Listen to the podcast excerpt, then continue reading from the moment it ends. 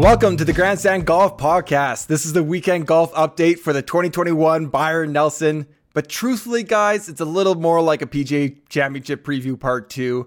I'm your host, Adam Bapty. As always, I'm joined by my brothers Craig Hey, how's we how we doing, guys? and Kevin.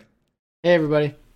Hey, uh, Craig, let's talk a little bit Brian Nelson. Do you want to Byron Nelson? Sorry, you want to give a Oh, quick yeah, recap? you've already you forgot about it so much you can't remember the name of the I tournament. know. I know. Yeah, so I, I mean, KH Lee, uh, three months ago, he recorded his highest ever finish in a PGA tournament, uh, tied for second at the Waste Management uh, in Phoenix. Um, came in this week. I don't think he had a whole lot of eyeballs on him, not a whole lot of attention. Uh, you know, fairly dominant tee to green, and then his putting was was great too. He gained over a stroke putting every round. Uh, we came in today. Sam Burns was was the 54 hole leader, something he's I think getting pretty used to. And uh, uh, but out of the gates, KH Lee was the one that took control early, and then down the stretch, he just had you know zero. Uh, he just, he closed strong. He, he did not look uncomfortable at all playing with the lead down the stretch. Uh, with this win, he wins his, his way into the PGA Championship next week. Next year's Masters, I'm sure he'll get a whole bunch of. I I, I think this will get him into the U.S. Open. Um, he only has two major starts previously, so those are some big, big, uh, you know, status um, uh, ranking uh, points wins for him. I, I mean, you can't you can't ignore those FedEx Cup points as well. Uh, but yeah, KH Lee this week, or probably today, I think. What did you guys find most impressive about him? Well, for me, I think it was definitely his start. He was five under through eight. He, you know, he was one back of a very hot golfer um, going into the day, and he knew he knew he needed to go out and get it, and he did. Started started really hot. Yeah, and uh, you know, like Sam Burns bogeyed the first, and kind of you know, all of a sudden they're neck and neck, and then KH Lee just put put his foot on the accelerator. Yeah, the one thing I was going to say, I mean, a big part of today was the weather that came in. So they're all split tees. They're all first thing in the morning uh, trying to beat this weather system. Uh, and they got held up on 16 green. They both, uh, everyone in that group, uh, Charl, Sam Burns, Lee had the par putts remaining. And uh, right out of the break, which is substantial, I mean, a couple hours, I think, at least, uh, KH Lee missed his par putt. So he gave one back the field. Um, Charl up first on 17. He flew it long into the bunker. It's a par three. Sam Burns uh, came next and hit a really good shot, kind of stuck it to about 15 feet, and the crowd that was remaining kind of gave him like big props. Oh, he's charging now. He's charging. At, at that point, it was a two two point spread, right? Two two stroke uh, lead, yeah. And then KH Lee uh, steps up. He's the last one to tee off in that group because he had a bogey on 16 and just sticks it to three feet. And that was kind of the, to me, like the exclamation mark on his win. Like, no, he's like, he gave a little opening on 16, but no, it, he's taking it home. Yeah, and then uh, you know, fairly comfortable stroll down 15, Down eight. or sorry, down 18. Yeah, yeah. like, uh, maybe, I don't know. I mean, I don't know why he 52 was walking back to 15. He didn't really need to at that point. But So yeah, that that was it for me. Uh, but yeah, great win. As we say, it's hard to win on the PGA Tour, and it just opens up so many doors for these guys. yeah, and you know, we were talking about that a little bit. We we had our five biggest storylines uh, video out uh, go, Mm-hmm. for, of the PGA. You know, five biggest P- potential PGA Championship storylines. Right. And the first one we brought up was first time major winners. So like we, we brought up Rahm, we brought up Xander, and like it's always a big thing when someone wins their first major. But for someone like KH Lee, like th- your first PGA Tour win is a huge, huge thing. Yeah. Um, that it, it's tough. I think it's a little harder sometimes when you have someone like KH Lee because uh, he doesn't have the the fluency in English to be able to express how much this means to him. Um, but you can see it when when he's having the po- the post uh, tournament interview and all that. Yeah. like this this is a life changing win. Which it's always cool to see that. Yeah. It's so also- Saturday night. Uh, sorry, Kevin. Go ahead. I was gonna say it's also because you know being foreign, typically the the broadcasts and the media focus on the guys that they they have seen coming up, and you know everybody knows their story, and they focus on those stories because they know them well. Maybe they have a relationship with these guys. Somebody like KH Lee, a little bit more under the radar because his his amateur career was was overseas, and um, we just don't know as much about him. So but yeah, it's it's huge. It's a huge win. Anytime these guys get their first win, huge. Opens so many doors. Totally agree. Two, two years of two years of guaranteed PGA starts. And Yeah. a job for two years. Yeah. Money in the bank right there. Yeah. So I was gonna say uh, Saturday night, uh, Craig and I had our, our showdown show, but we didn't have our text group a little that active. Kevin, going into Sunday, I mean, who was your money on to kind of close the deal uh, at the Byron Nelson? It was Sam Burns. Yeah, I mean, I- it, you always wonder how a player is going to react after their first win, and um, the way he played the first three rounds, I thought it, he was going to keep it rolling. Craig, remind me who you said. Did you say Lee? I had Charl. Um, oh, right, right, right. And you know what? I was because I was I, I had stake in him. Just showdown. I actually KH Lee was my my six of six tournament long, so I was pretty happy to see that. I, I wasn't gonna double down on him in showdowns, but I thought you were gonna give yourself like a little humble pat on the back in the intro there when you said he wasn't on many people's radar, but mine. Well, I he was on mine, but like you know, as the sixth guy into my lineups. Um, but yeah, no, I had Charl, and, and I actually thought so. I was listening most of the day. Uh, I was uh, doing yard work, and and so I wasn't able to watch, but I was listening PGA Tour radio, and it sounded like Charl actually. No, I, I was watching a little bit very early on, but regardless, Charl had like his ball striking was good again, and he just could not sort of get hot and convert his opportunities. At least early, I know that he did start to uh, make some some better numbers as the round went on, but early on, he he he kind of he had tons of opportunities, and he just wasn't converting them, um, and, and that sort of preempted any charge that could have come from him. Yeah, it's so hard to watch his putter though. It just it just kind of freaks me out when I see With it. that, with that putter is- he's it using is this week. jarring. It is with the, jarring. the center line putter, whatever you call it, the I don't even know what to call it. It's just like a Oh. mallet. like I don't, I can't think of another putter that I've ever really seen where the shaft comes into the putter behind, like where you're striking the butt. I, I've seen that in stores, but I've never seen. It looks like a tool they're handing out in the like basement of the Coliseum as the gladiator slaves are going into the ring. Oh, you get this mallet putter. Oh, You're like, great." oh man. Or like the Uh, or like the putter that some some salesman's trying to peddle you. This will improve your game. sure it will. okay. yeah. Um, yeah, they were they were saying basically like if you, you know these these equipment reps come around, they give you a whole bunch to try, and they're I forget if it was Colt no- Knost Knost or whoever it was, but he's saying like, yeah, that would probably be the first one I left on the table, not you know, not taking that one out to have another putt with it. Yeah. So I think I mean another name we got to say on the leaderboard, which I think a lot of people had as you know a Charger coming into Sunday was Jordan Spieth, and he just I mean one under day eh, at any point during this tournament is not going to happen. So he fell to T nine. Uh, but still, uh, so interesting story. He comes back in his intro press conference, I think on Tuesday or Wednesday of the tournament. He says that he had COVID 19 after the Masters. He, had, he took quite a bit of time off. So we really didn't know. I mean, he was on such a tear, uh, winning in Texas, playing well at the Masters. We didn't know what to expect from this. But to me, this is pos- like this is more positive, even though he didn't kind of close on Sunday or even really have a that great of a Sunday. Well, What are Craig thoughts? kept asking us for I think three weeks surrounding Jordan Spieth's win, whether he was back or not. I mean, Craig, do you, if you still want to ask the question, I, I yes, know, like, I think we- Jordan are- Spieth is back. Jury's he still seems to be out. back. I think they're, they're deliberating.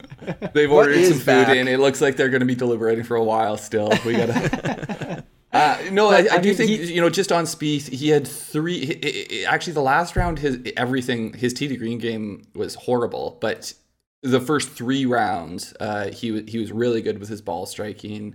Um, I mean, it was just one bad round. Uh, he he should have, you know, he could have done a little bit more on Sunday um, and and put himself in contention. But uh, I, I think in terms of answering the questions of you know a COVID diagnosis, of COVID, and it sounded like he was symptomatic. It wasn't an asymptomatic situation. So seeing that he was out there playing good golf this weekend, I think just answers some of those questions for people going into next week.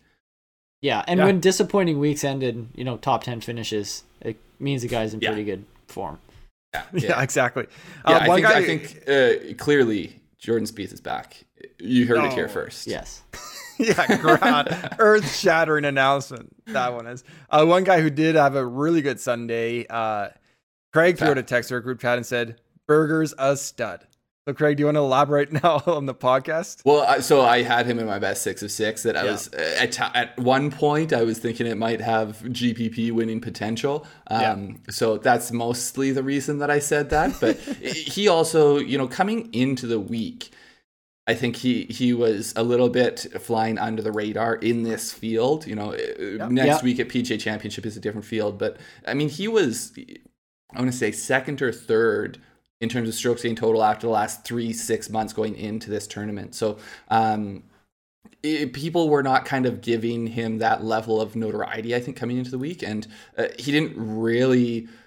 You know, it, it was sort of like it was a, a decent week from a top player through three rounds.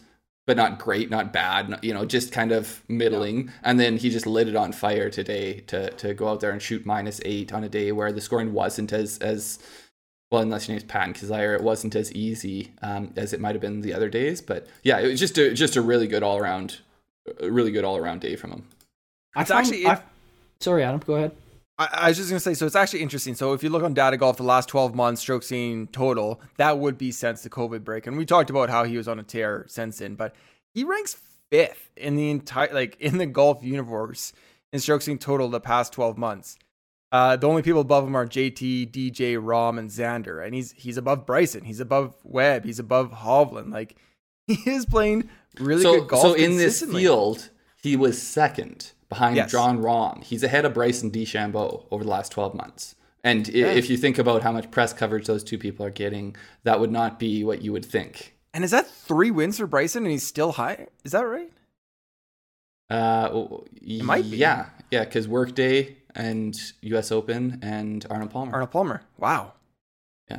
I mean, the thing is that Bryson, like Bryson's numbers look better on PGA Tour compared to Data Golf because uh, PGA Tour doesn't have some of the events. Yeah, the two Masters, and then I, I think his Europe, uh, he wasn't great in his European uh, appearances. Um, Yeah. yeah, and he played in in what are the Dubai or um, Abu Dhabi earlier. Right. Anyways, regardless, Right. but so his PGA Tour numbers are, are better than his data golf numbers for for Bryson.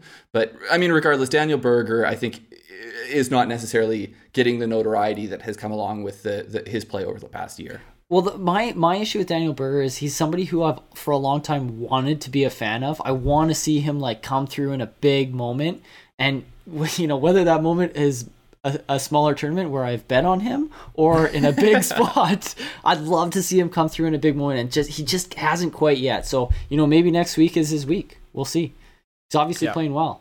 Yeah, I would think that that Charles Schwab was his biggest win so far, and that is just because it was the first one back, so the field was Everyone so was strong at that Yeah. event. It it was sort of like a pseudo, uh, you know, elevated status WGC type, thing. Yeah, like I mean, the- first first sporting event back, really. yeah. yeah. So let's No the kidding. strength of field there was 713, which is stronger than some WGCs. Uh, I mean, that's almost a Masters strength of field because the Masters is you get a lot of these old guys who are not not, not necessarily bringing up the strength of field. True. That is. It might have actually been harder to win than the Masters that year because strength of field takes the average player into account, and then because the Masters has a smaller field, it's actually easier to win the Masters a lot Sure. of years than it is to win, even if it has the same strength of field as other tournaments. But Okay, we're into the Masters now. It's time to move on from the leaderboard. well, Uh, Kevin just knows I'm going to try to make an argument about why the Masters isn't as important know, as I know. everyone wants to make it. Yeah, argue. I- I- it's I'm gonna gonna turn into a it. Rory Tiger thing. It's gonna go down a rabbit I'm hole. shutting it down early. I'm shutting it down early. we don't have enough. we don't have time for that. Okay, so the condition, the conditions through the day is rain, rain, rain, rain. On 16 green with this, this final group here, I mean, there's puddles. They're getting the squeegees out. They're rolling it. I mean, it felt like they spent 10, 15 minutes on on the 16 green or surrounding area, um, getting their putts like up there and like trailing through the water. I think Scott Stallings, a couple holes ahead, was in like a puddle. Uh, finally, a lightning uh, strike hit, and they had to they had to call the play. It didn't then. hit Scott Stallings. Just It did not hit Scott. It, it hit somewhere, but somewhere near enough that they had to call it. Uh, I mean, he so- goes to the gym a lot, so he could probably could have taken it of anybody. Yeah, Yeah. he could take it. He'd be super after that. Um, do you think like the tournament organizers made the right call? Should it have been called earlier? Should, what, if anything, should have been changed about that last round? I don't think I, I think they made the right call because I think that these guys, anybody who's in the field next week, you know, most of the field was already done, right? So they're they're out of there. They're There wasn't even a group on 17, so they were on Yeah. 16. There's I think maybe two on 18. so these guys they need to get them out of there. You know, they can't Yeah. they can't wait till tomorrow. They they need to get it done. Um, and so I think they did make the right call. I think they should have just canceled the whole event. Uh, it was not championship conditions, uh, as Oh. as as the NCAA It's would do. playable, but not playable for you guys. Yeah, yeah. Um, but That's no, fresh. I, That's a I, I don't fresh think we want to get into that. So, um, no, I, I, I, I do think it, it's a, you're, you're kind of in a tension between trying to get this done as soon as possible and, and making sure, or not having to go into the next day. But I mean, KH Lee won one and a half million dollars with that win. So you also don't want to discount you don't want them to be playing in conditions that are like this it, making a joke of of this being a golf tournament uh, coming down the stretch and so I, I i think they found a pretty good balance there is is what i would And I think if the conditions were such that it was a huge disadvantage for the guys that were left, you know, and they were just bleeding strokes coming down, Yeah, and yeah. someone like Kizzire or Berger who had posted all of a sudden won, then yes, that would be the wrong decision. But based on how it played out, I think it was the right decision. I mean, I to me like in, until the lightning, I think they should have. If the lightning didn't hit, I think they should have pushed through, even with how much the rain was coming down. So you finish up on 16, you got a par three on 17, you can kind of get through that quickly, and then you just have one hole. And like you said, like everyone, not everyone, because it is, yeah, it's substantial for a lot of people, but there is the PGA Championship next week. You can't really like pushing it to Monday would be a disaster. Um, well, i don't know about a disaster Well, it would. It wouldn't be it, would be good. sl- it, it wouldn't be good but like yeah It, it golf isn't in played the in, grand a scheme of life i guess to me Yeah. disaster Like, seems a bit extreme Given the past year, it wouldn't be a disaster. as we're dealing with be- a global epidemic and True. That's very continued true. strife in the middle east and yeah very true. Okay, in a in a, this little world, but golf in the isn't little played in a golf dome. pga tour world But like, there's wind advantages based on your tee time. Like because you're a leader and you Yeah, got a little hit worse worse with some rain. Like I think you have to play through it. And I think Faldo made some interesting comments. Of course, like he thinks he's tough and like tougher than all these guys. But he said like these guys aren't rain like wearing rain gear because they're not used to this type of weather because they they go around the U.S. in the most opportune kind of weather pockets that they have in the U.S. While I mean, around the world, golf is played in all different s- sorts of weather. I mean, you just have to get through it, really.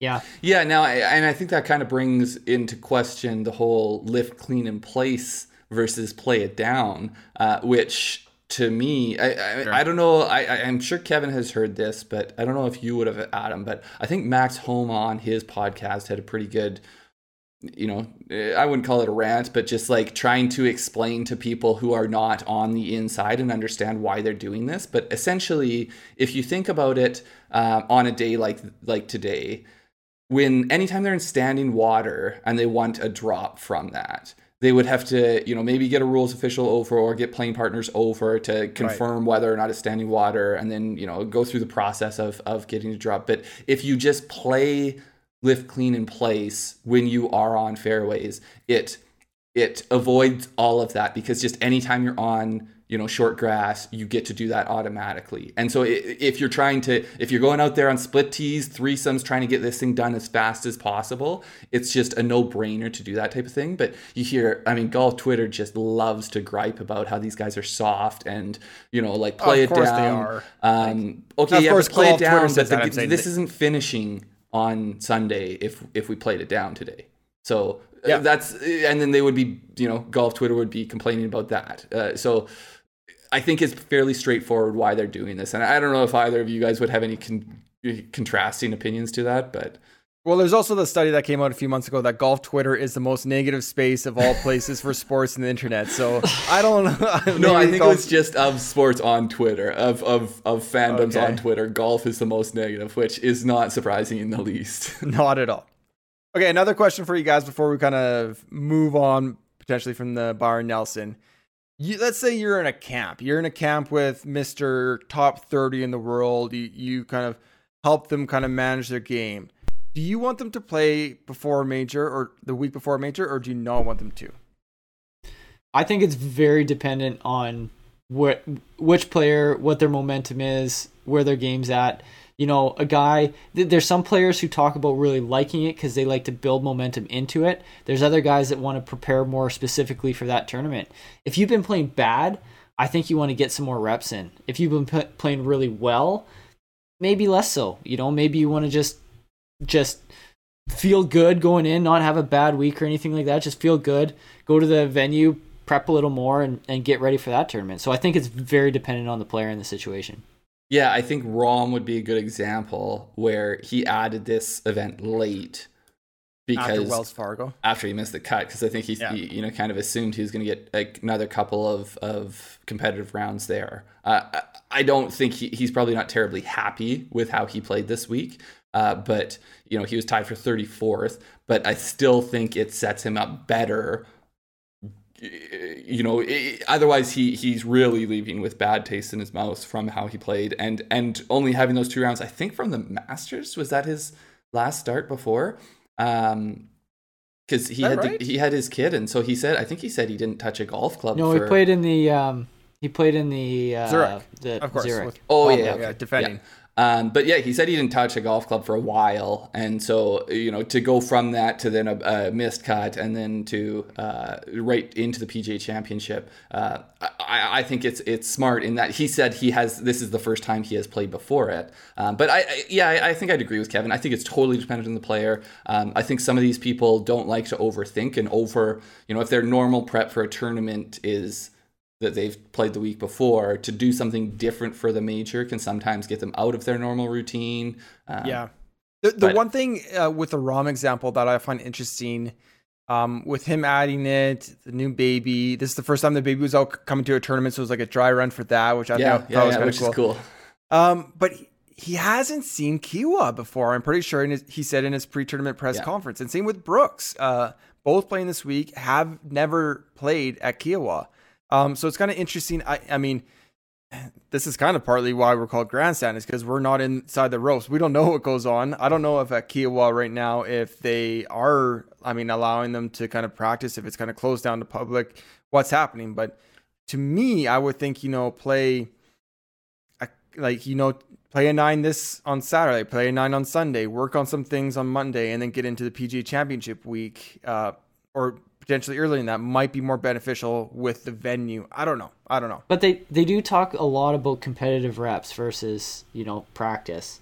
So Yeah. I, I think familiarity with the course is it definitely plays a role, but it's not the be all end all. You know, Brooks Brooks liked to talk about how he played, you know, six holes or something before he went to the the uh, concession there and finished second. So it We doesn't talking matter about practice? Practice? Practice? talking about practice? Not the game that I live and die for. Okay, I think that's a wrap on this section. Should we move on? I think we're going to change things up a little bit this week. Yeah, yeah. Give me let me, let me give a, a few shout outs. I think people we slighted a bit. Patton Kizzire went out there and shot a 63 today, played himself into a tie for third. Uh, Schwartzel we gave a little bit of short shrift to, but uh, you know, great tournament all around. His high score was 68. He shot that a couple times, 66, 65, tied for third. And then Stallings, we mentioned he might have gotten struck by lightning. I don't think he did. Uh, came out and shot a 66 today. Uh, yeah, I, We'll I mean, a lot, lot of names. I think anytime you have a birdie fest, you get a lot of names. Uh, not necessarily those guys, but the rest of the top 10 here. Guys, we don't see getting a lot of top 10s. You know, like a Joseph sure. Bramlett. I think this is his best result in a PGA Tour event. Uh, Troy Merritt, say, I think Seamus yeah. Power, um, Doc Redman's back in a top 10. Um, That's nice to see. it does uh, you know i i uh, sometimes I, I complain about these birdie fests because it does not necessarily separate the best golfers from you know joe pga tour pro um, uh, but i definitely think it is fun to see these guys have have you know some of their best results of the season Yeah, I agree. I think that's fair. But with that said, stock up, stock down. Should we do it? Yeah. So Okay. just to be clear, this stock up stock down this week is kind of like gearing towards the PGA Championship. Am I correct? Well, I mean, all our stock up, stock down is like moving forward, taking what we learned from the tournament. How are we putting it forward? But I think everyone we chose both play this week and is playing next week. I think the week before a major, it's hard not to do it as how it how it uh, feeds into next week. Right. I I'm choosing Troy Merritt, who's going to enjoy his time off. And, okay, Craig, let's let's start off with you. Stock up. Uh, Stock no, go to Kevin. I, I just gave a whole diatribe. Okay, Kevin, it's you. Okay, well, I mean, I'm going with some obvious ones here, so maybe that's why you want to start with me. Sam Burns is my stock up, and this is this is mostly because I feel like even in our PGA Championship preview podcast that we kind of we maybe overlooked him a little bit. Coming off his first win like i said before you never know how he's gonna ba- like how he's gonna react after that. If it's gonna be like i gotta win you know and, and you kind of take your foot off the gas pedal. He clearly showed that's not what he's about. Played three awesome rounds of golf and then you know maybe a bit of a disappointment today but he is he went first second in his last two starts. Um, he's gone from 149th in the world earlier this year to 36th in the world as of today Yeah, 149th going into the Genesis. into the Genesis. So yeah. like not Wow. not like a long time ago, like no, you know, fairly like recent. he's catapulting himself Yeah, up the yeah. rankings with his play. His his um, odds during at the time of our preview podcast on what was it Thursday? On- On Thursday he was 66 to 1 for the PGA Championship. He's now 40 to 1. I happened to snag him at 50 partway through this tournament, so I'm feeling at good 50, about that. Yeah. Um, Interesting. but like, what hotter golfer is there right now? And not only that, but the way he plays, it Kiawah suits him quite well. He Yeah. he can hit as far as anybody. You know, like it's it's a pretty decent fit for him. So going into next week, he's a guy I I kind of had overlooked, and I think, I mean, why not? Why not it, have it be Sam Burns? No, I think it's interesting because I, I don't play the outright betting markets that much, but I see a lot of people on golf Twitter, which has been mentioned a lot today, post these numbers of like, oh, I got this guy at like 200 to 1. But like, does that guy realistically have a chance to win? I don't know. Sam Burns, Sam Burns can does. pop at any single event and win. I truly believe that. Yeah, Yeah, So that was my and- stock well, up. and especially I think in a major field, like there's people that you, yeah, they could win a PGA Tour event, but he's he has the type of game he has, he could win in a in a field with the best golfers in the world all there. and now that he's got that win, he's got the monkey off his back. You know, I think that just frees him up even more. Go out there, he, Yeah. he's playing with house money. See what you can do. Yep. Um, so my stock down is uh, Craig's fade. I, I assume he's going to be sticking with this for his fade, but it's Brooks Koepka. Um, missed a cut, shot three under for the week, which missed a six under cut. Really didn't show any signs. I mean, Brooks is a, a Jekyll and Hyde player. Like he, I was looking at his previous results. It's As a PGA, just generally across the board. Like he's missed two straight cuts now, but then before that, it's like second place at concession. You know, like he's it's you never know what you're gonna get out of Brooks. So, you know, next week could be totally different, but he sure doesn't look like he's got any form. I don't know if he's hurt. I don't know, you know, what's behind that, but it, it's not looking very good right now. So he's he's a guy I'm staying away from. I honestly feel worse about my fade than I did before, and and here's why: because uh, I had to do a little research on him for our our PGA preview shorter video, and uh, so here's his, he's got eight starts at the PGA Championship, two times winner, Bellerive 2018, Bethpage Black 2019. Eight starts, seven top 30s, six top 15s, four top fives. Um, so I, I, I like the only thing I'm hanging my hat on as far as of a, as far as a fade is the fact that uh, I'm hoping that his his or I'm not hoping because I don't cheer against people, but I, I think that physically he is not necessarily at the same level as the person that showed up those eight times. I I don't know if Brooks heard you guys because he has the two Wanamaker trophies plugging his ears, so he might not have heard what you guys said, but that's a good Those are pretty big Wahlberg. trophies. That'd be uh, awkward in your plug. Yeah, I know. It I still hear when you it hold them works. up to your ear, you hear the ocean too. Ah, South Carolina Ocean. All right, Craig, who do you got? Okay, so I'm going. Uh, you know, this one. I mean, I don't know what y'all think of this, but I'm going up with Will Zalatoris, and I know what you guys are thinking. Like, how could I have stock up on him? Because I'm always talking about how high I am on him. But I actually have been kind of since the Masters, I and the hype that he has gotten after that. I feel like there's a little bit of post height fading that I was doing, and his he actually hasn't been playing that great since the Masters. No. So I was like, is this one of those situations where a guy kind of feels like he has arrived and loses a little bit of that edge because for the first time he's kind of in the in the zeitgeist in the in the national scene. Um, so he had he had a missed cut at the Wells Fargo and at the RBC. He had six rounds there. He was minus 0.25 strokes ball striking. So just with his ball striking, he was losing a quarter stroke. And so I was like, you know, like this is kind of what you hang your hat on with with Zalatoris is how good of a ball striker he is. Yeah. He came out this week.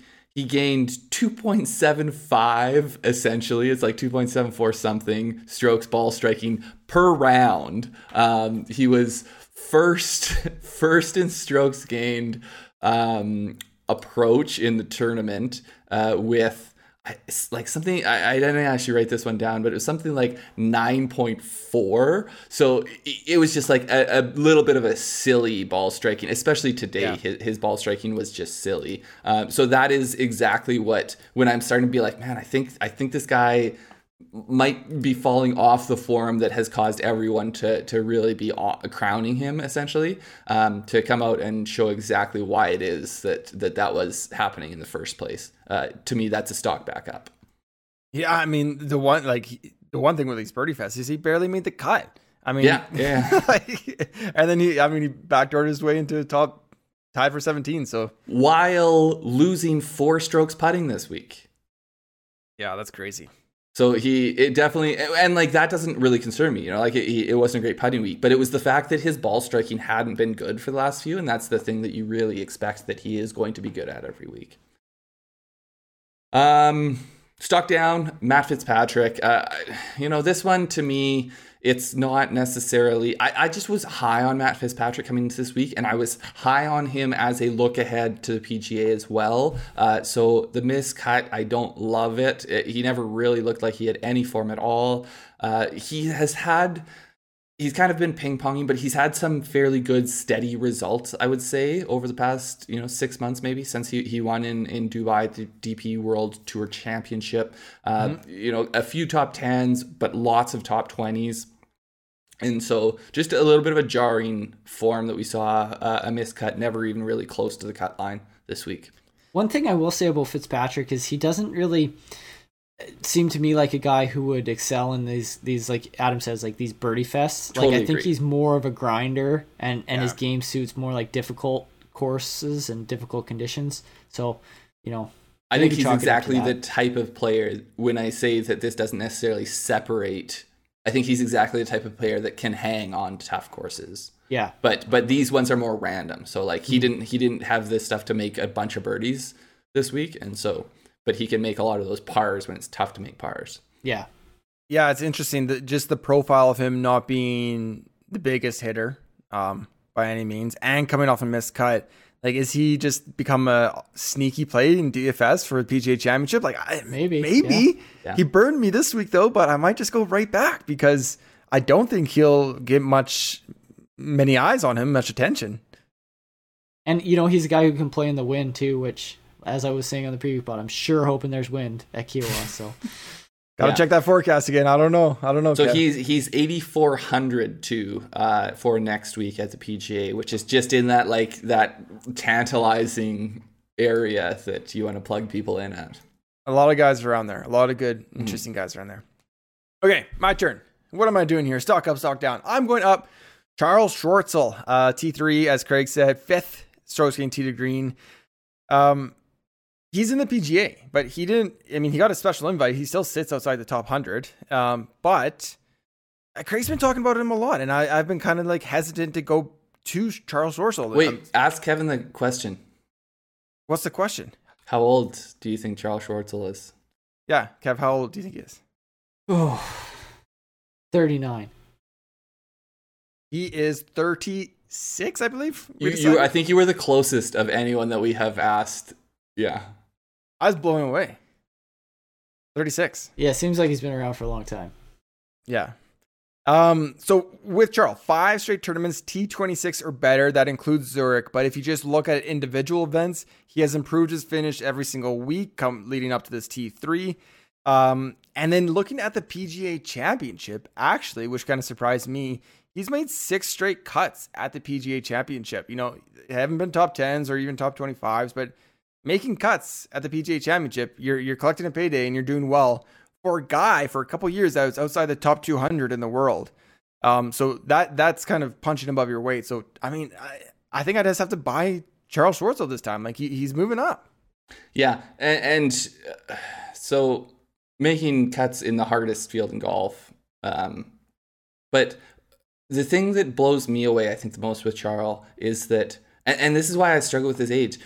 He was in the top 10, or sorry, the top 100 from 2006 until 2018 and then he battled injuries and fell dramatically outside of it and i think we're just now seeing like i just kind of assumed he was in his early 40s and you know yeah. we might we may or may not ever see him work his way back but um, i i i'm just believing that that he has way more game left than than i had thought we we were going to potentially see from him yeah, do you think sure. sometimes it's his hats that make you think He's yes, could be a hundred percent. My wife said she might divorce me if I wear some of those hats. So really? Oh, my wife. She makes that threat. She makes that threat a lot though, so it doesn't hold a ton of weight. I I wear that kind of hat when I'm outside gardening. I think my wife loves it, but maybe she doesn't. Well, yeah. Now that she's seen how I burn in the, in the summer, she she's much more on board. okay, moving down this week, I got Thomas Pieters. Okay, I can hear the dejection in your voice. I, I know. Adam, you I mean, just it, picked Thomas Pieters as your sleeper. Can you can you look at that 150 number and see if it moved at all? I'm guessing not. I don't think I don't think it moved at all. Uh, so he was my sleepers on our preview pod for the PGA Championship. Let me tell you why it's a stock down. So he missed the cut at the Byron Nelson on the number, but Charl Schwartzel was fifth, Josie T to green. Thomas Pieters was sixth strokes gained tee to green in the tournament, despite the fact that he missed the cut. So he lost 1.7 strokes putting per day. Coming into the tournament, he was actually positive on the year strokes gained putting. I was like, maybe it's because he broke his, his finger back in December and he had more time on the greens. I, I think we're just back to the normal Tom, Thomas Pieters that we know and love. So it's a stock down with his putting, but I am still riding him at the PGA Championship. I, I was gonna say you could go stock down and he'd still be like your second favorite player going into the week. He's just fallen from that top slot. So he, he has slid to two fifty to one. Just so what? You know. so there's some value for you there, Adam. I'm, going Adam, back. Uh, what is it? Uh, Jim Cramer. Adam's Adam's hitting the buy. buy, buy, buy, buy. I yeah, I'm going back for sure. I got to see where that each way is. Yeah, I'm going back to that for sure. I'm gonna update our picks for sure and put the 250 and not the 150 like a chump that I am. Jeez. Okay, time for our three stars. Let's put a bow on the Byron Nelson here. And uh, no, actually, we got more after that. That's a lie. Third star, Sam Burns. Uh, we talked about it a little bit, but uh, yeah, led the tournament strokes in tee to green, which is very positive. Got that win uh, a couple weeks ago. Second here, ultra talented, as we talked about. The one thing that I was going to say is he's got it the round averages is still a little bit scary, you know, playing much better early in the week than later in the week. And the early bogeys, I think he bogeyed one on both Saturday and Sunday, and that's kind of a, I mean, it's just poor momentum going in mm-hmm. when you when you're in contention. So uh, Sam Burns played great, but it, it still seems like the potential, the the ceiling is so high for him. So do you think that's just a little bit of like you know maturity though, as as a young player?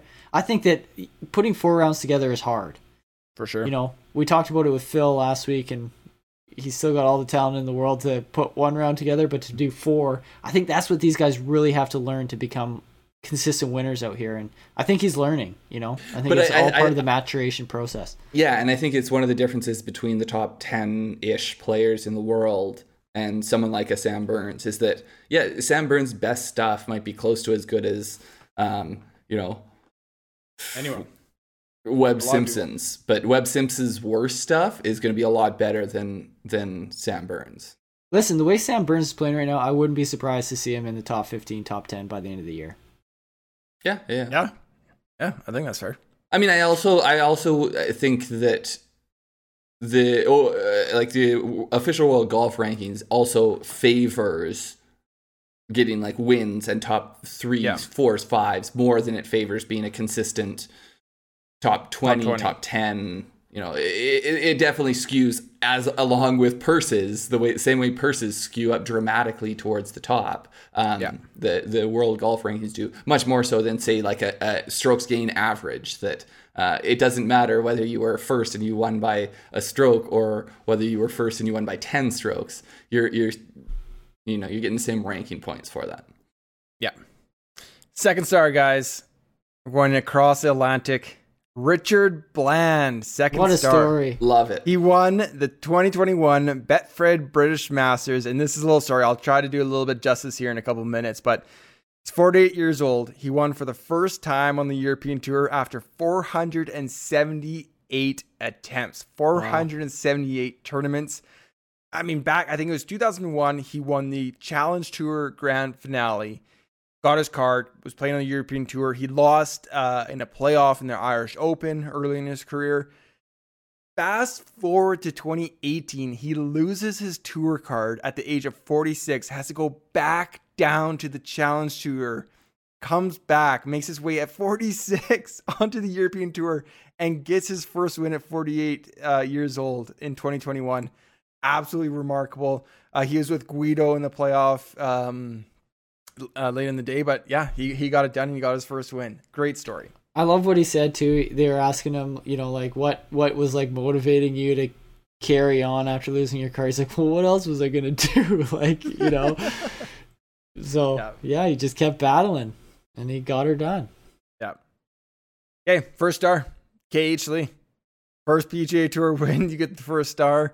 Uh, as Craig mentioned, uh, he gets his way into the PGA Championship. It's his third major. I think he's played two US, US two US Opens.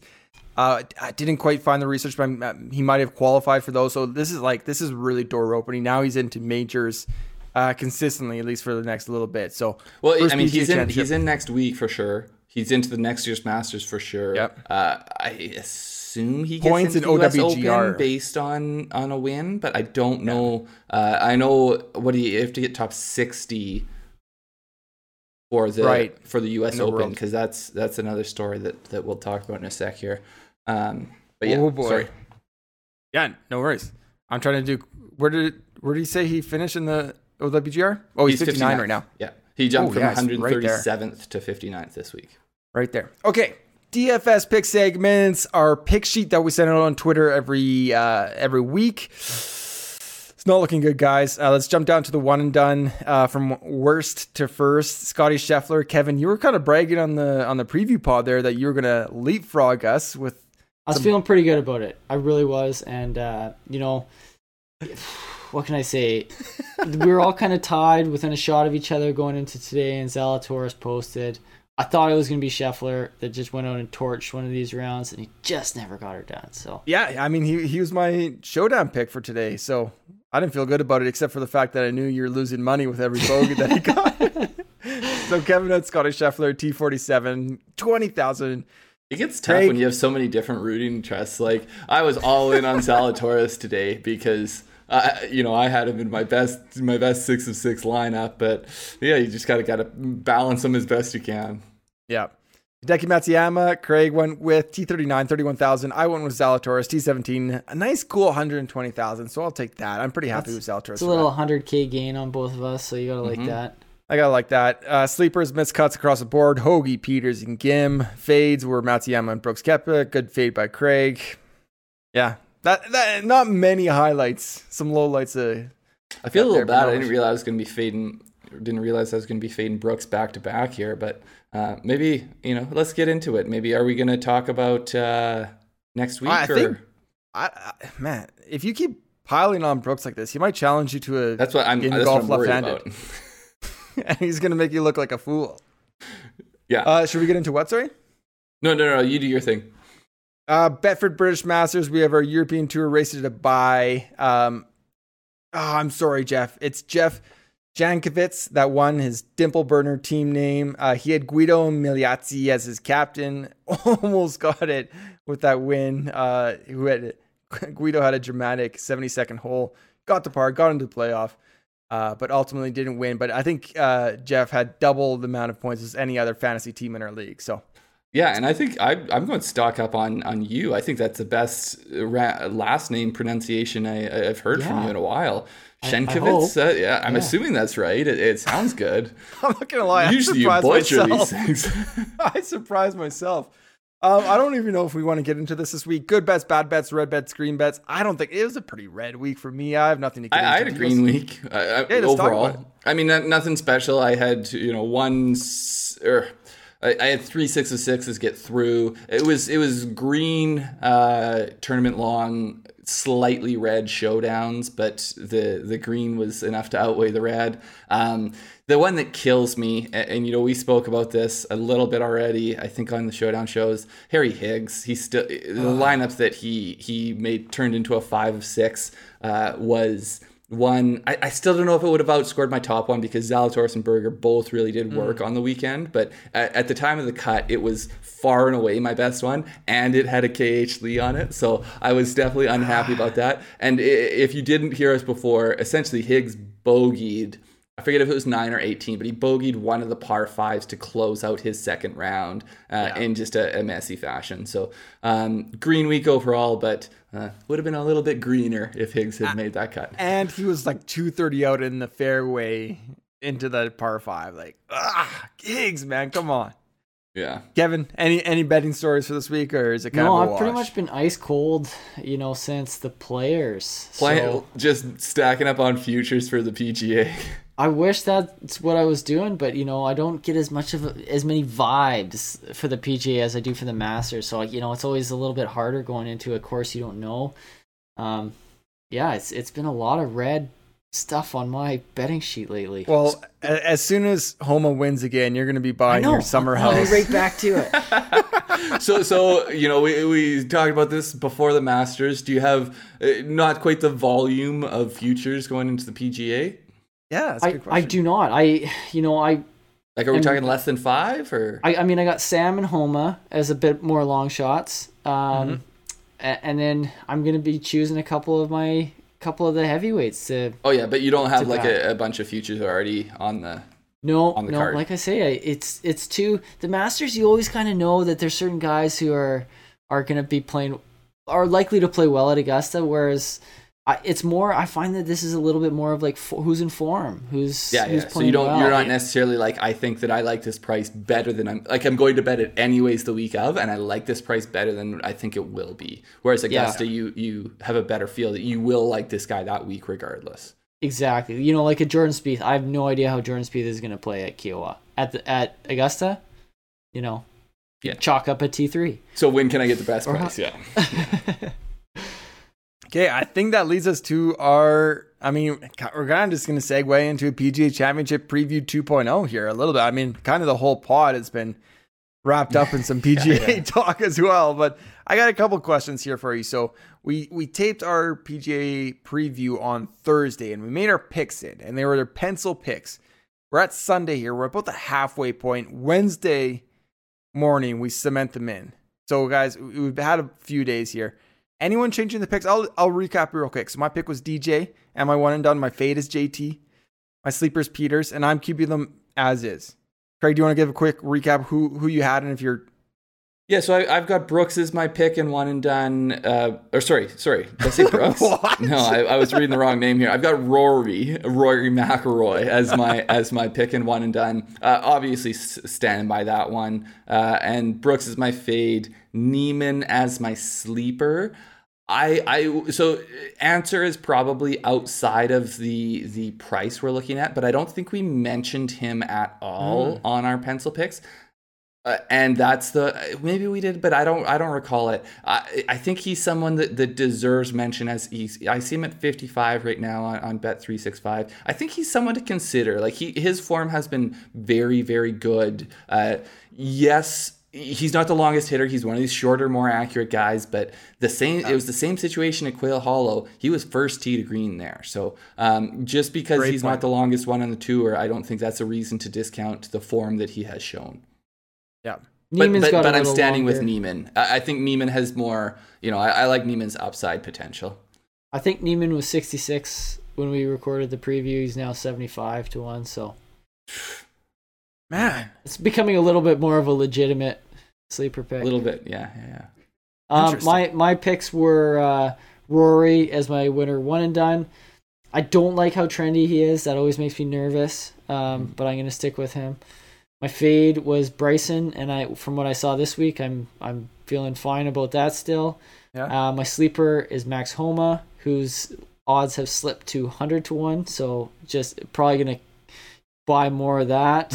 Um, What's going on with these books? They're just giving all our sleepers like Well, I think so. So anytime they, points. they they've upgraded Burns, uh, so anytime they do that, they're taking win equity away from other guys.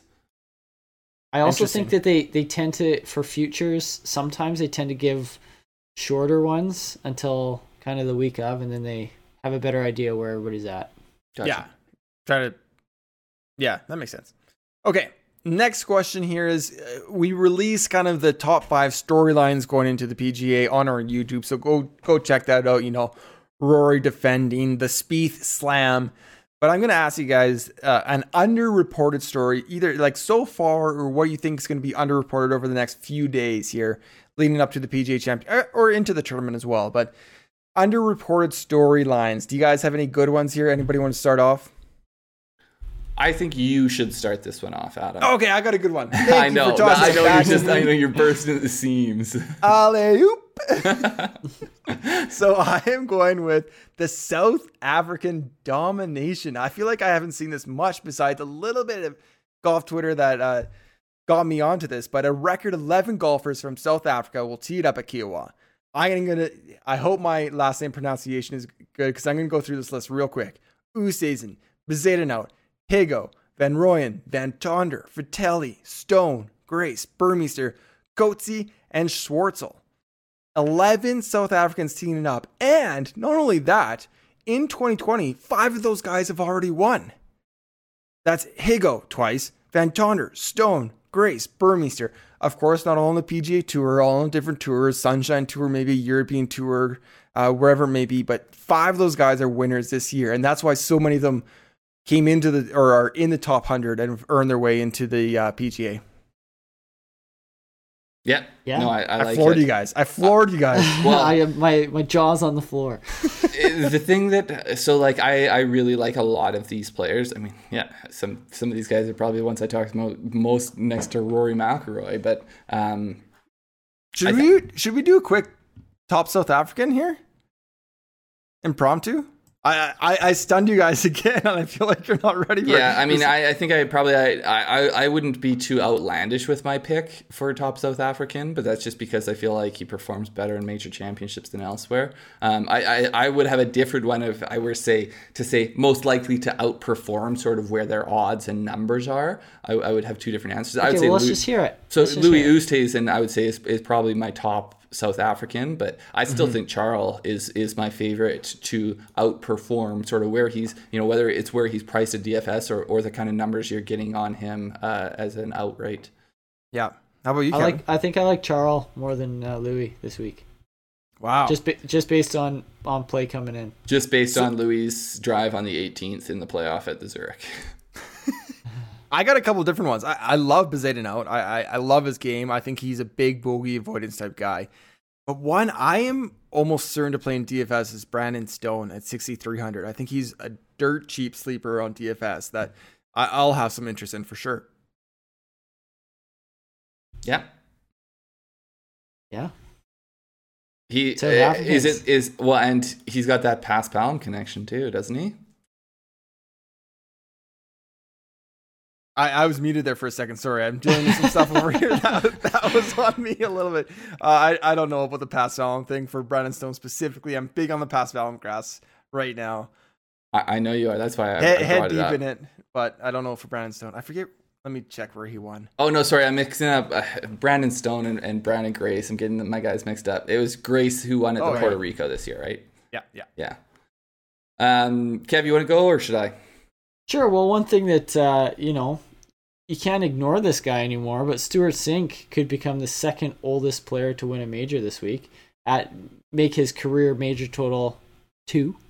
Um, already which is a twice. much more significant one than one. And like I'm It not is. saying that jokingly. No, you there- look at there's you a look lot at how of many single players major that have, winners, yeah. and when you get a second one, that's it is very significant. You you enter a completely different echelon of uh, you know, as far as who has that on their resume. Um, but he's already won twice this year. Like he's playing uh, as good as I can ever remember him playing. Um, Oh. yeah, He was Could he happen. was um he has the distance to compete here. Like Yeah. sometimes you you think with these older players, you're like, oh yeah, like on a finesse course, they can they can compete. But um, yeah, I don't think it's in any way outlandish to think that he could compete if he has his game this week. And that will remain probably an underreported story because he's not. Uh, you don't know, think that it's that likely to? he doesn't get a ton of fanfare. I would Yeah. say. So I, I just want to put that comment in perspective a little bit. So looking at the driving distance stats on PGA Tour, Stink, uh, Stewart Cink is at 306. He's tied for 23rd. He's above guys like Burns, Xander, Scotty Scheffler, wow, Tony Finau. wow, He's above all those guys. Like That's it's shocking to remarkable. yeah. There you go. Bubba Watson, Kokrak. Th- that's that's floored me more than your list of South Africans, to be honest. Well, yeah. There you go. Happy to floor you with that one too. Um, Okay, okay, Craig. What about you? so I'm going, and this one, you know, maybe maybe maybe it's not necessarily underreported because I have heard it reported, but I would say don't overlook it because I think it I think it is an important story for the rest of the summer. But I'm going Jason Day potentially missing the U.S. Open, and so well, if you and don't, this and the PGA Championship too. You know, he's potentially missing whatever time this comes up. What? What are you talking about? he's in the PGA Championship next week. Right, but he's leaving as soon as like if he gets the call to go, he's going. Oh, like his, yeah, you're talking about his wife being full. No, but he's right? not qualified for the U.S. Open. Oh, I see. I see. So, so yes, that is another story. He, his his wife is due with I want to say their fourth child. I was so confused there. I was really confused. Um, no, It's no, an so, underreported so, story. So We there's there's, there's two stories there's two stories here, I guess. There is the his wife is is pregnant and I, I believe um, due in early June, a- and he has said that he, uh, he's going to go as soon as as soon as uh, you know he gets the call. Uh, but the other story is that Jason Day is is not right now qualified for the U.S. Open, A- and Oh. the U.S. Open is at Torrey Pines this year. Which, if you don't if you don't remember, if you're not paying attention, his record at Torrey Pines is awesome. Uh, we've Yeah. got so this is at the Farmers Insurance. He's got two wins, a second place, a fifth place, a ninth place. Essentially, every time this guy shows up there, he's in contention. uh, so he he is right now. He is um, sixty. He's fallen now to sixty fifth in the world. He needs to be in the top 60 in the world, either after the PGA Championship or after the Memorial in on June 7th. And so like if he's potentially skipping one of these tournaments, it is a huge story. There's going to be huge points on the line in terms of uh, of OG, OWGR ranking points this week. So, you know, a top 10 probably gets him there. Uh, It's, it's a very, very significant result for him this week to, to go to a place for the US Open that he has a history of doing well. I got a I got a two parter coming back at you guys. So the USGA this week gave a special invite to Phil Mickelson. You know, Torrey Pines, Phil's however many however many uh runner up finishes does he have at US Opens like five, six at this point. Um in his hometown. Do you think A yay or nay for that decision? And do you think Jason Day would also potentially get one if he didn't qualify? Um, I would say yay for Phil. Yeah. Um, Like I you think- agree with the decision. I agree with the decision. Phil, of anybody, you know, Phil has earned it. He generates a ton of buzz. Um, the fan, you know, it is his Yeah. home hometown or was his hometown. I think he's moved now. Anyway, um, the fans love him there. You know, give him a give him a shot at it. The guy's Yeah. been runner. He said nobody's had more heartbreak at the U.S. Open than Phil. Like, give him a chance. Um, Jason Day, nay. No. Okay. I don't think he should get a special invite. Why? Just because he's a, a big name? You know, everybody else has to qualify. Phil's an So- so- exception. So I I I totally agree with the Phil one. This is not unprecedented. Uh, so let me read you the list of, of who the USGA has given. So there's 34 actually. So I'm not going to read the, the list, but um, here's some notables: Arnold Palmer, Seve Ballesteros, Gary Player, Lee Trevino, Hale Irwin, Jack Nicklaus, Tom Watson. Those are all guys who have multiple special exemptions from them. So, like, who's the last three? So, Phil. Uh, is it in? So is it in, Retief Goosen got one in 2016, 2018. Uh, Jim Furyk, Ernie Els got them. Um, Hale Irwin won the 1990 on a special exemption, so it's it's not wow. unprecedented. Um, whether I would have to dig a little, so uh, you know, it, I'm just on on Wikipedia and it says 34 players. I'd have to dig a little bit further to see like how all of these players obviously are like legends of the game, and a I lot see of how them are deep past- that list goes until Yeah. you're getting to. I mean, Jason Day is a former Yeah. number one. He is a, a major winner, but it, I don't know. I, I would. I would be fine with it. I'm not going to complain about it, but I could see how it, it p- could potentially get some blowback. a lot of those guys are past champions though. Like what the the names you read there. Yeah, so that's where I, we'd have to. I I would have to dig a little bit further into like who else. Like we're talking about Arnold Palmer and Jack Nicklaus and stuff. You know, like those guys getting exemptions is one thing, but yeah, who are the other thirty players that? right. And and literally Phil is like he's literally the closest you can be to being a past champion without being a past champion. I, I love the decision to get Phil in. Um, I mean, he as much as he's not competitive, he still is competitive. Like we, we see those glimpses. He he wins on the Champions Tour. I I, I love it, and I, I just hope that like he's part of a conversation on the weekend at some. So, I- so to me, way. this is exactly the situation that the special exemption exists for. Is for someone Yeah, like totally. Phil. Yeah. The Jason Day one less so. Like that feels like no, like you're in a position where you should be earning your way in if you're going to compete in it this year.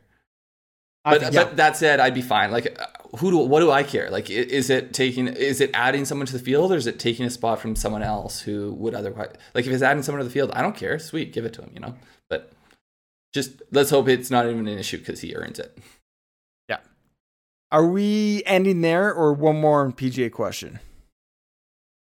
Well, I I'm good there. Okay. Yeah.